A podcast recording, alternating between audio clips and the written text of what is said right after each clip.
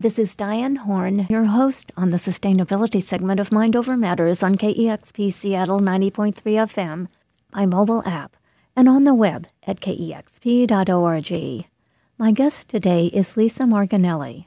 Lisa is the author of Oil on the Brain, Petroleum's Long Strange Trip to Your Tank, and deputy editor of Zócalo Public Square, an Arizona State University magazine of ideas. From 2006 to 2012, she was a fellow at the New America Foundation. She has written for The Atlantic, Wired, Scientific American, The New York Times, and other publications.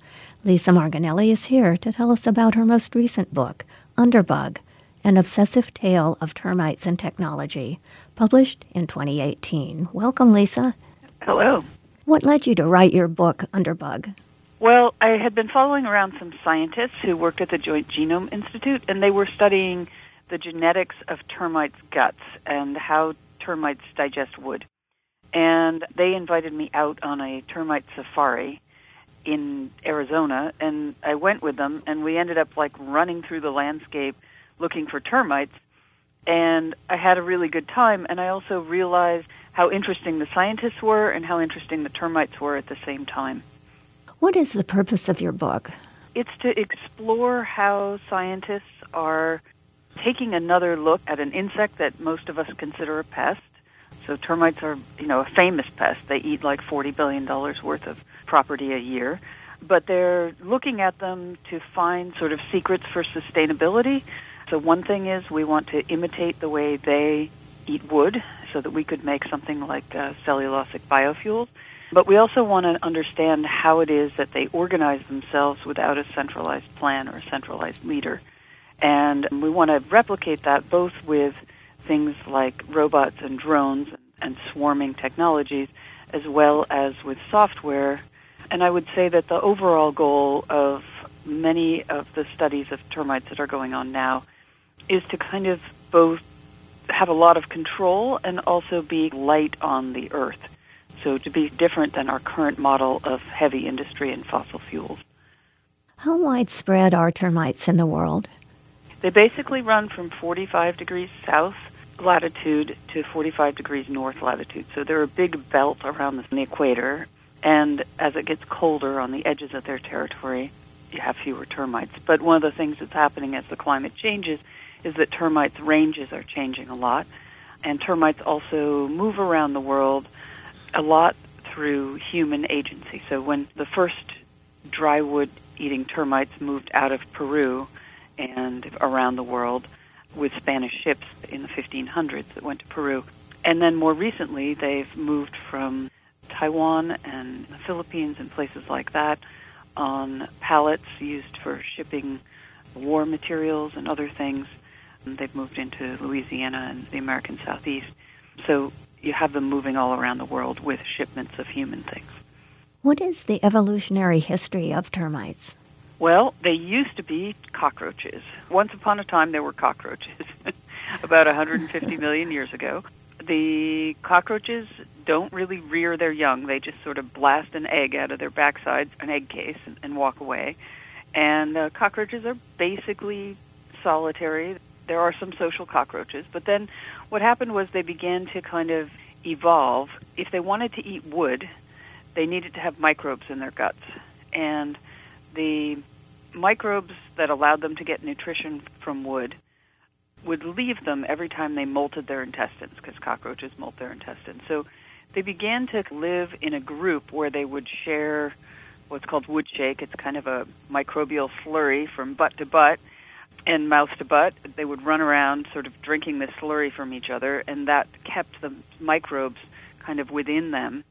And their genes and their behaviors all began to shift until they became social insects. So as I've described, they're pooling all their digestion, but they also pool all their reproduction. The queen does all the reproducing, queen and king. And they have soldiers that kind of evolved, and the soldiers have a function sort of an immune system. They fight off invaders.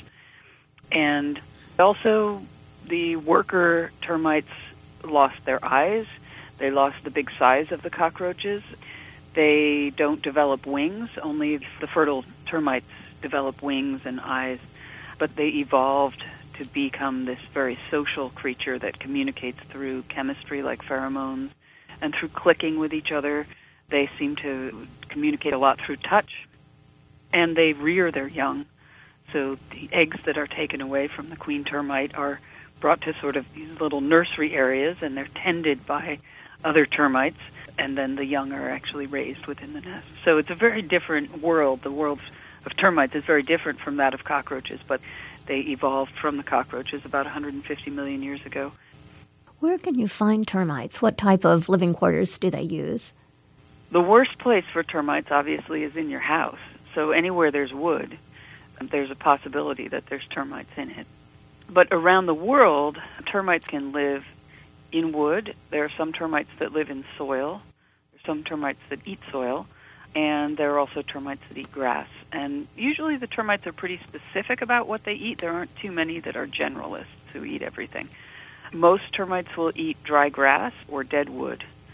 And if you go to like the African savannas or kind of dry plains, you'll see lots of termites living in big mounds that can be 15 feet high. And those termites eat dried grass, and they pull it back to the mounds, and they build the mounds in those huge shapes that have a very interesting kind of architecture inside them. And you'll also find termites living in trees in South America.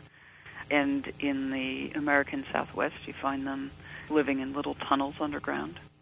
Would you say more about the termite mounds and how they function? The termites in South Africa and Namibia that I saw are all of the family Macrotermes, and they have a king and a queen, and they have soldiers, and they have workers, but they also have a fungus. And so not only do they share microbes between them, but they actually cultivate a fungus in the basement of their mounds. So a colony of these termites might weigh like 5 kilograms, so maybe 10 or 11 pounds, if you took all the termites together. But then they work to build these giant mounds, and the mounds might be about 13 to 15 feet high. They can be less, and sometimes they're a little more. And they're just a giant pile of dirt, but inside they have a very distinctive architecture. In the top of them, they have these kind of up and down air spaces, and then they have kind of spongy air spaces out towards the edges of the dirt, and then the dirt itself is quite hard on the outside. So you have a mound, and then you have a king and a queen in it, and then you have millions of little worker termites and some soldier termites, and then you have this giant fungus. And the question is, you know, what on earth is going on here? The whole mound with its termites in it can eat about as much grass in a year as a 1,000-pound cow, which is really huge. So that's the fungus, plus the termites are eating all this grass. But it's dead grass. It's not the fresh grass that the cow would be eating. So one of the theories about termites is that they form a superorganism. So by working together, they kind of create like a whole body. So the termites together have the king and the queen are like the ovaries. They're kind of the reproductive organs. The fungus would be kind of like the stomach. And then so what is the mound doing? Well, one of the theories is that the mound is actually working like a lung. It sticks up into the winds that are going across the plains, and it captures that passing wind energy, and sometimes it'll puff air out, and sometimes it sort of puffs air in. And sometimes it actually works like a lung, because sometimes it's a big puff, and sometimes it's just little sort of wheezing air movements. And that's one of the theories. Another possibility is that the foraging tunnels kind of work like a mouth, and that the soldiers then function a little bit as an immune system. I'm Diane Horn, and my guest is Lisa Margonelli, author of the book Underbug, An Obsessive Tale of Termites and Technology. And you are tuned to the sustainability segment of Mind Over Matters on listener-powered KEXP, 90.3 FM by mobile app, and on the web at kexp.org. Why are scientists studying how termites build mounds? What lessons are being learned, and how might this help humans?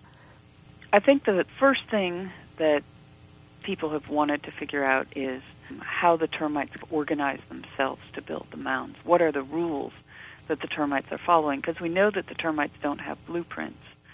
So one of the scientist who's been studying the mounds is named Jeffrey Scott Turner, and he's been studying them to see if he can figure out what the function of the mound is and then kind of reverse engineer how it is that they build it. So if the mound functions as a lung, maybe it's air that changes how the termites behave that makes them put down a ball of dirt in one place instead of another. And he made a lot of interesting discoveries. One of the things that termites are doing also is that they're moving lots of water, because these are very dry landscapes, but they get drenched with water at certain times of the year, and the termites then shift the water around from the bottom of the mound to the top of the mound. And that also helps them be more damp during the very dry periods of time. So they're moving water, they're moving air. How are they engineering these things? And then he started working with some people who study robots and who build robots at Harvard's Wyss Institute, and the lab is run by a woman named Radhika Nagpal there. And they came in and started trying to observe how the termites actually place dirt balls down and pick them up. And early on, they built like very special sort of plexiglass sets for the termites to move around in, where they could carefully observe them and use things like laser scanners to see where they were putting down dirt balls. But as time went on, they realized that they needed a better sense of who each termite was, because the termites, if you're tracking ants or bees, you can put a little paint on the back of your bug. But with termites, the termites are always grooming each other, so you can't put any paint on the back of the bug. So they would not know what each termite individually was doing. Once they figured out how to build a tracking system for that, they were actually able to see that the termites have sort of individual personalities. Some of them are hard workers who lead other termites to do things, and some of them, they're just flackers. They're just running around, and we still don't actually know what they're doing. But the reason that they wanted to crack what termites are doing, the reason that roboticists wanted to crack what termites are doing, is that there's a lot of things that termites do that we would like to do. For example, we would like to be able to send robots into disaster areas and have them build maybe a barrier. For example, if you think about the Fukushima nuclear plant disaster, if you could send robots in that could build a barrier based on the site at hand rather than on a blueprint, if they could go in there and build a barrier, then we could wall off the area that's radioactive from the other areas. Instead, we have to send humans in, or we have to actually have a blueprint and then send robots in that do very specific tasks. But if they could all work together, you could do something quite different. So one of the things is they want to figure out how to build in unfamiliar areas. Another thing they wanted to do was to figure out how to build autonomously, how to have robots that don't have a master plan build based on cues on the ground and cues from each other. And so they looked at termites, and they drew some inspiration from what termites were doing, and then they have applied that to some very interesting robots that they've built.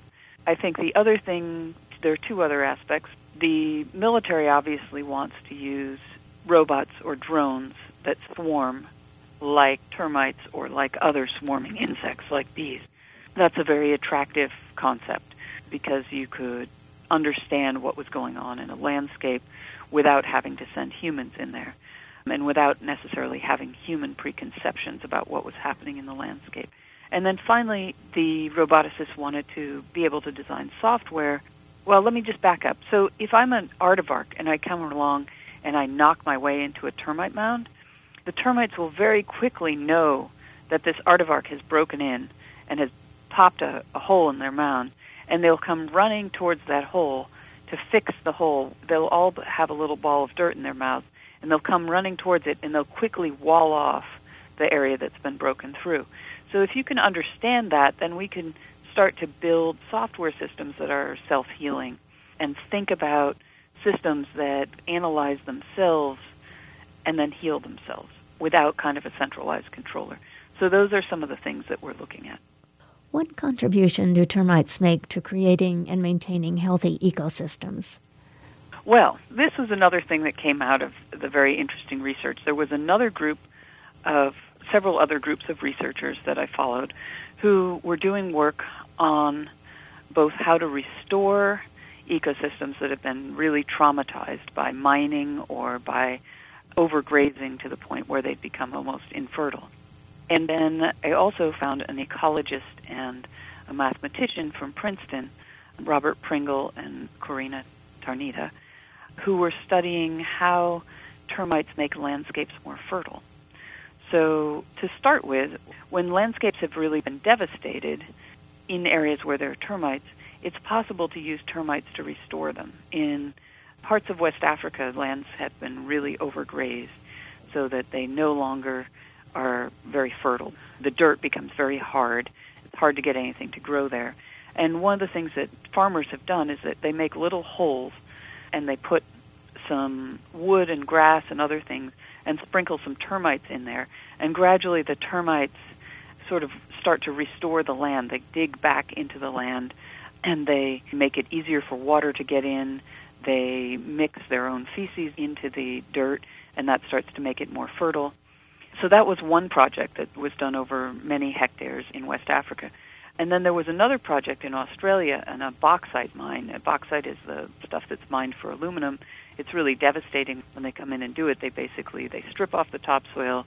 They dig out about 2 meters worth of bauxite kind of pebbles, and then they drop the topsoil back on the top about 2 meters lower. So it's very hard to get something to grow there again. But what happened was there was a special project at a mine in northwestern Australia, and basically they coaxed different levels of termites to come in. Over the course of about 26 years, 13 different kinds of termites came through.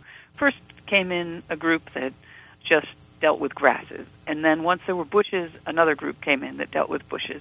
And gradually there were more and more kinds of termites, and there were trees, and there's a whole forest that has grown back in that area. It has trees, it has bushes, and it has grasses. And it looks sort of like the original forest. It's not the same. But for restoring this kind of devastated landscape, it's actually a very impressive thing.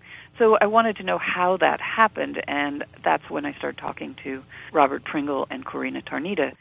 Robert Pringle had noticed when he was studying elephants in Africa that they seemed to be hanging out specifically on these kind of bumps in the landscape in almost a pattern where there was, if you think of the landscape and imagine it covered with polka dots, and in the center of each polka dot there's some grasses and trees that are extra delicious. It's extra green there, and it's kind of less green as you get further away from the polka dot. And then once you get to the next polka dot, that polka dot is really green.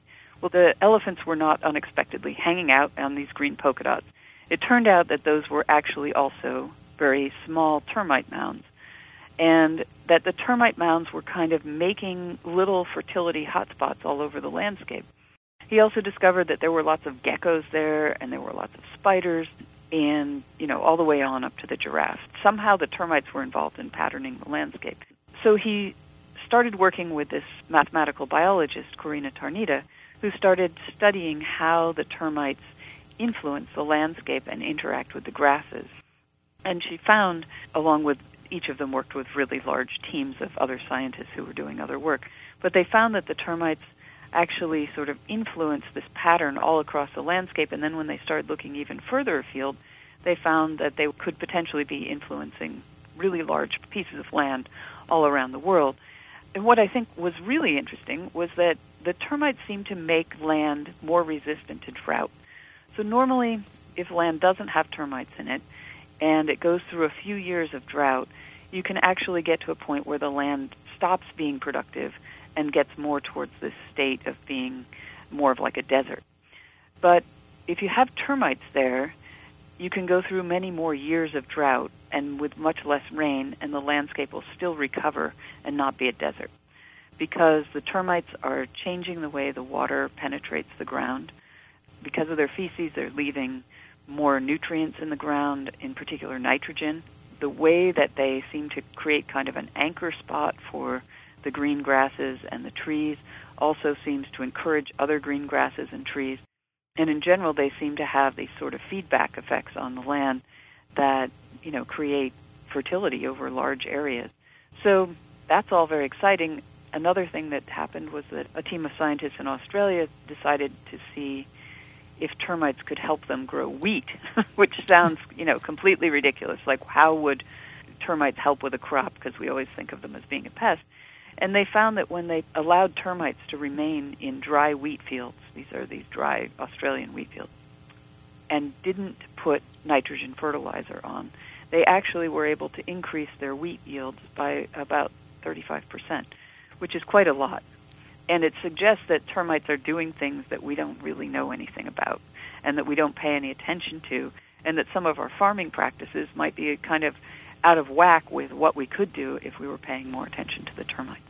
You are tuned to the sustainability segment of Mind Over Matters on KEXP Seattle 90.3 FM, by mobile app, and on the web at kexp.org. I'm Diane Horn, and my guest is Lisa Margonelli, author of the book Underbug, An Obsessive Tale of Termites and Technology. Would you also say a few words about the efforts of scientists to develop biofuels using processes the termites use to digest wood? This was one of the most interesting aspects of spending 10 years following scientists who were following termites. You know, I started talking to scientists about developing biofuels based on termites back in 2007. And, you know, the book just came out this year in 2018. So I had this long period of time to watch the scientists. In the early days, the scientists were taking the termites' gut microbes, the parts of the termite that's able to digest wood, and they were throwing them into gene sequencers and getting a sense of all these different genes that could work to digest wood. And I think in the early days, they thought, okay, we're going to find a couple of like really killer genes in here, and then we're going to put that in something like E. coli or some simple like laboratory organism and get them to make those enzymes, and then we're going to be able to make biofuels like a termite. And they started to do that, and they actually worked with some big commercial biofuel companies who were trying to do the same thing. But it turned out that what the termite's doing is much more complex than that. And termites don't just have one or two enzymes, or even 100 or 200 enzymes that dissolve wood. They have these giant teams of enzymes, and the microbes all live in kind of distinct neighborhoods in the termite gut. And so they're all, each one is eating each other's garbage, basically. It's very, very complex in there. So they essentially said, okay, well, termites are a model that this can be done, because a termite can eat like a piece of paper, a piece of just copy paper, and get like a liter of hydrogen. Now, that's not the same as the liter that you'd put in your car, but they do this job of eating wood and cellulose and paper and grass very, very efficiently, in a way that we cannot be that efficient. So they remain kind of a goal, and we continue to study what the termites are doing. But at the same time, the attempts at making biofuels have sort of gone off into much more abstracted systems. So now they work with E. coli, they work with very specific genes and enzymes that they try to fine-tune. They've tried to now get into the E. coli and kind of psych it out so that it will produce more of certain chemicals. So at the end of all this time, they have actually come up with two commercial biofuels, limonene and pinene. One smells like lemon and one a little bit like pine, apparently. And those are also used for all sorts of industrial solvent, other things than fuel. They're pretty expensive, so they're something that the military buys and uses for missile fuel. And also the scientists at the Joint Bioenergy Institute are also apparently working on something else that could potentially be a substitute for gasoline.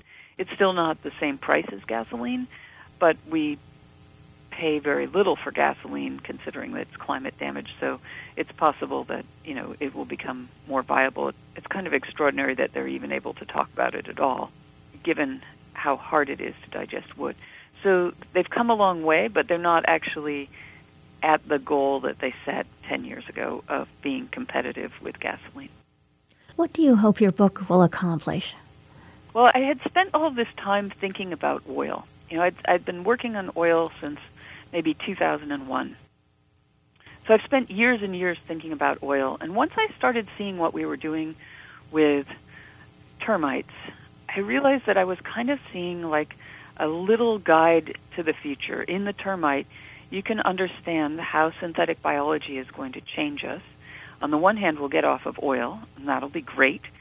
And on the other hand, it'll raise all sorts of interesting ethical questions that we haven't really thought about.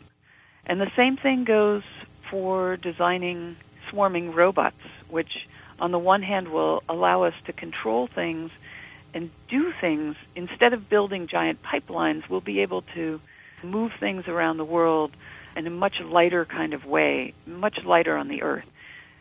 But that will also raise all sorts of ethical questions. And then the termites themselves and their impact on the environment is so extraordinary and so powerful, and it seems to influence so much of the world around us that it's kind of amazing that we only think of the termites as pests. So I guess I wanted to raise a bunch of ethical questions about the kinds of science that we're starting to do and the world that we're hoping to design as a way of getting away from oil and heavy industry. And at the same time, I also really liked the scientists. I thought they were really interesting. And I thought that this science needed to come out of the labs and be something that the rest of us could talk about, because we are starting to get to the point where we, as citizens, need to start thinking ethically about what we're doing, because there are better ways to do things and there are worse ways to do things, and we need to think in a more complex way about those things. Well, what's the message you'd like to leave our listeners with? Well, I think the deeper I got into termites, the more fantastic they were. You know, one of the things about termites is that they seem to think as a group. I don't mean that they're conscious as a group, but somehow as a group, they think. And the idea that a group has some sort of cognition, a group of little, dumb, tiny insects that we pay no attention to, are somehow having some kind of cognition in the dirt all around us, really suggests that the world is far more complex than our human cognition systems can possibly grasp. And so basically I had a lot of fun following termites, and I came upon a lot of ideas that were extraordinary and shocking and interesting and provocative, and I just thought that following termites was great. It just suggests that the world is so much more complex than we can comprehend. Well, thanks so much for being here, Lisa. Oh, you're very welcome. You were just listening to Lisa Margonelli, author of the book Underbug, An Obsessive Tale of Termites and Technology, published in 2018 by Scientific American Books in Farrar, Strauss and Giroux. For more information, check on the web at lisamargonelli.com. That's lisamargonelli.com. Sustainability segment interviews are available as podcasts along with KEXP's music podcasts. Go to the podcast section of KEXP's website at kexp.org.